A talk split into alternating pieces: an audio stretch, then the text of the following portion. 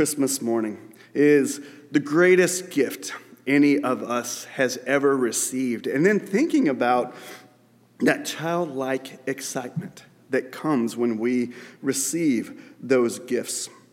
And as, as I've already told you, I, I'm just a lover of especially our Christmas hymns. And I thought there was one I hadn't heard yet that I wanted to share with you this morning. When I was putting together the sermon, I had a grand vision that I might even try to sing this for you, but I'm going to spare you. I don't want to see you all get up and go out as my voice is as it is right now, so I'm going to read it for you. O holy night. It goes like this O holy night, the stars are brightly shining. It is the night of our dear Savior's birth. Long lay the world in sin and error pining till he appeared and the soul felt its worth. A thrill of hope, the weary world rejoices. For yonder breaks a new and glorious morn. Fall on your knees. Oh, hear the angels' voices. O night divine, O night when Christ was born. O night divine, O night divine, a thrill of hope, the weary world rejoices. For yonder breaks a new and glorious morn. Fall on your knees. O hear the angels' voices. O night divine, O night when Christ was born. O night divine, O night divine. Oh, yes, it was the night of our dear Savior's birth. And that's the question. After you hear and just let those beautiful words, which are such a great snapshot of the gospel in music form, the question I ask is what makes this season of Christmas holy? For us, for you, for the world.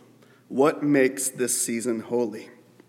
And then you're here, and as I look around, I see a lot of you that were here for three services. There's a couple yesterday and here this morning.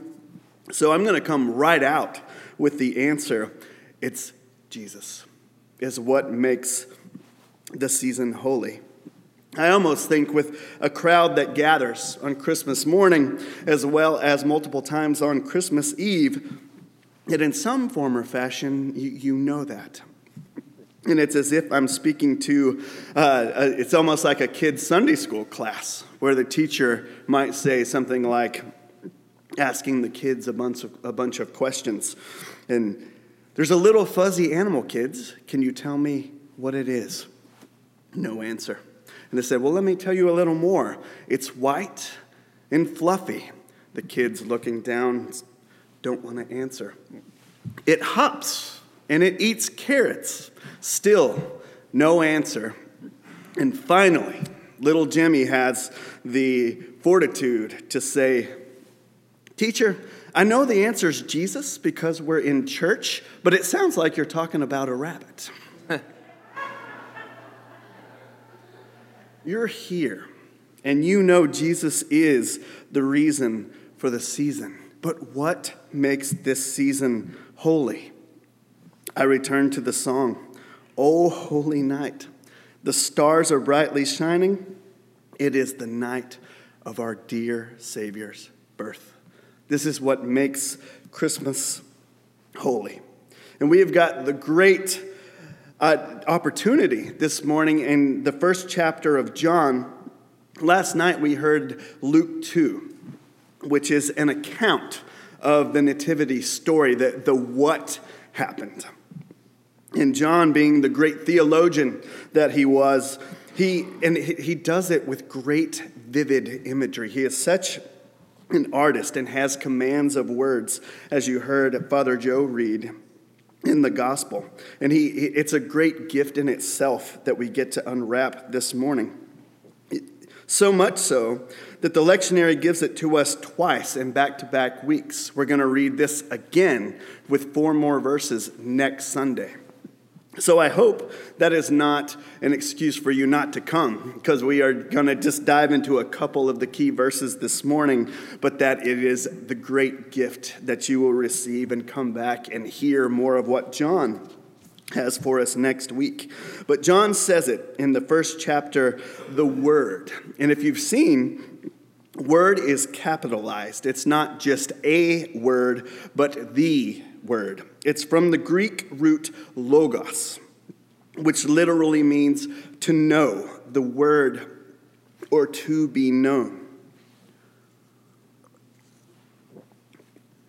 Logos is talking specifically about knowing Jesus because Jesus is the image of the Father given to us in human form.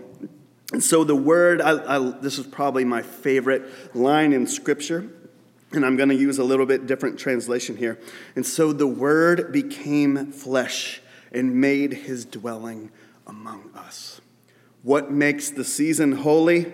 The word became flesh and made his dwelling amongst us. And that reminds me of the two big church words, the two big I words. First, God incarnate in the flesh. Last night at our five o'clock service, it, it was the annual kids service, and it, it was a beautiful, fun, a little bit chaotic, but very beautiful celebration. And we had Kieran Evans, who is a very hearty, stocky baby. And, and I uh, that got to play Jesus last night. And I thought, what a great way to think of God in the flesh with a happy, meaty baby. Really drives it home. And as I think you've probably been out there a lot and you've heard a lot of secular happy holidays. Well, that makes me, as I think of the word incarnation in secular holidays, I have never been a fan of Black Friday shopping. It's just a crowd I don't want to get into. Cyber Monday was a brilliant idea, but my favorite secular ho- holiday has always been Taco Tuesday. As we consider incarnation, carne asada is a great, great food. But God in the flesh, stepped into flesh in the second of those big church I words, Emmanuel. God is with us. Emmanuel. See, this is what makes the Christmas season holy.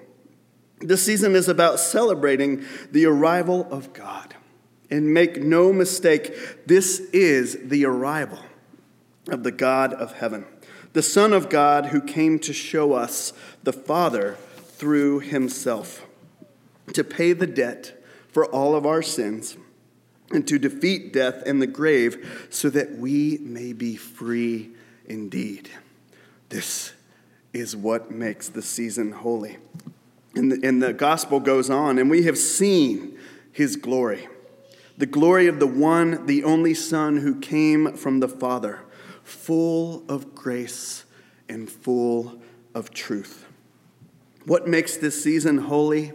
The birth of Jesus is what makes it holy.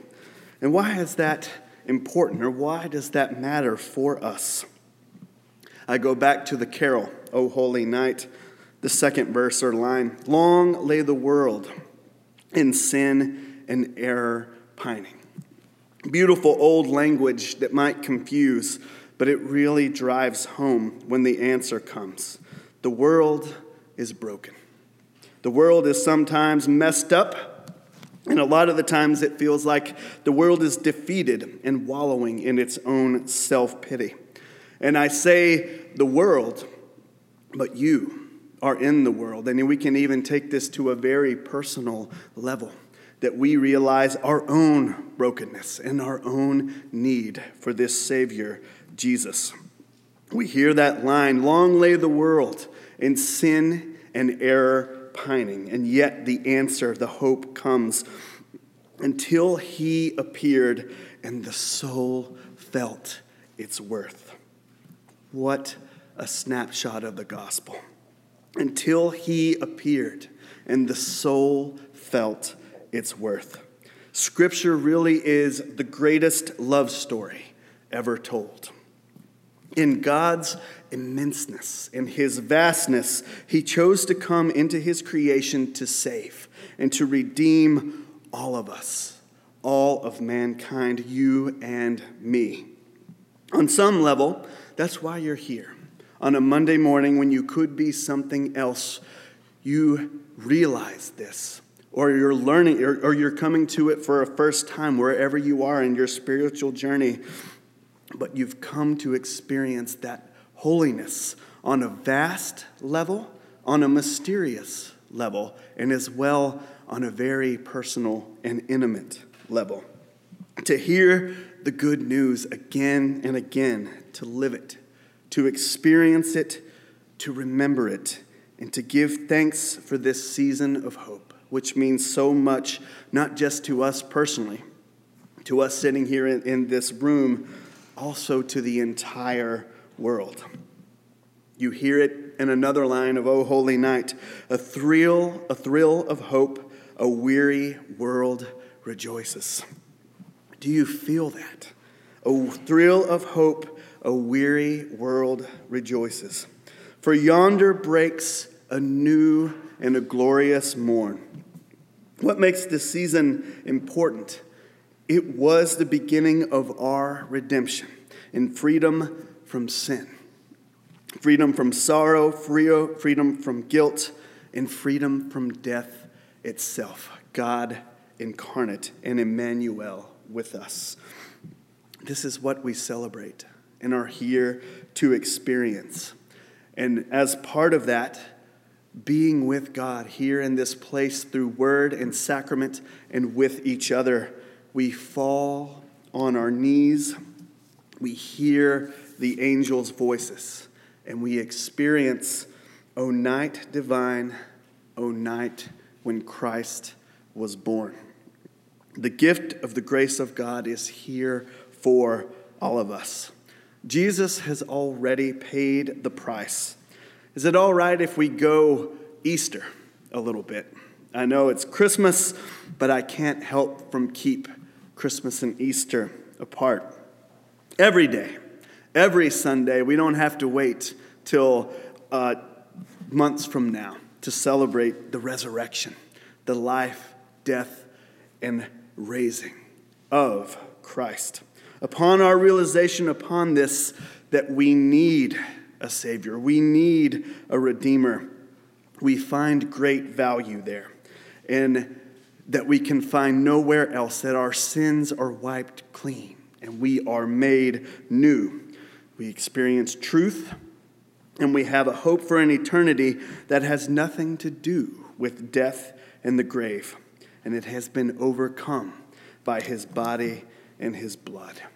This is what we are here for this morning.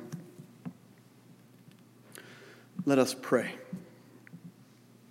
I thank you, God, for who you are to us and for stepping into human form that you created. There is no magic in my words or our words, but there is great power in that you are the Word in flesh, in your body and your blood. May we experience this great hope, forgiveness, and healing Bring your power and grace upon us this Christmas season. Change us, make us more like you. And for all the special celebrations we still have the rest of this Christmas season, we ask that you may reside in the center of all of our traditions and that we continue to say, Hallelujah. You are born, you are here, and you have paid the price for our sins and we can't thank you enough. Amen. A Merry Christmas to all of you.